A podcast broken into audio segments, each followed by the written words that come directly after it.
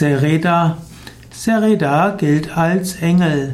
Sereda ist ein Engel der Farben. Cereal ist ein Mutterengel. Cereal ist also ein weiblicher Engel. Cereal gilt, Sereda gilt manchmal als Engel des Mittwochs, manchmal auch als Engel des Donnerstags. Sereda ist verantwortlich für alle Farben der Welt. Sereda wäscht auch alle Farben der Welt wieder weg. Sie ist die Schwester von Pandelis.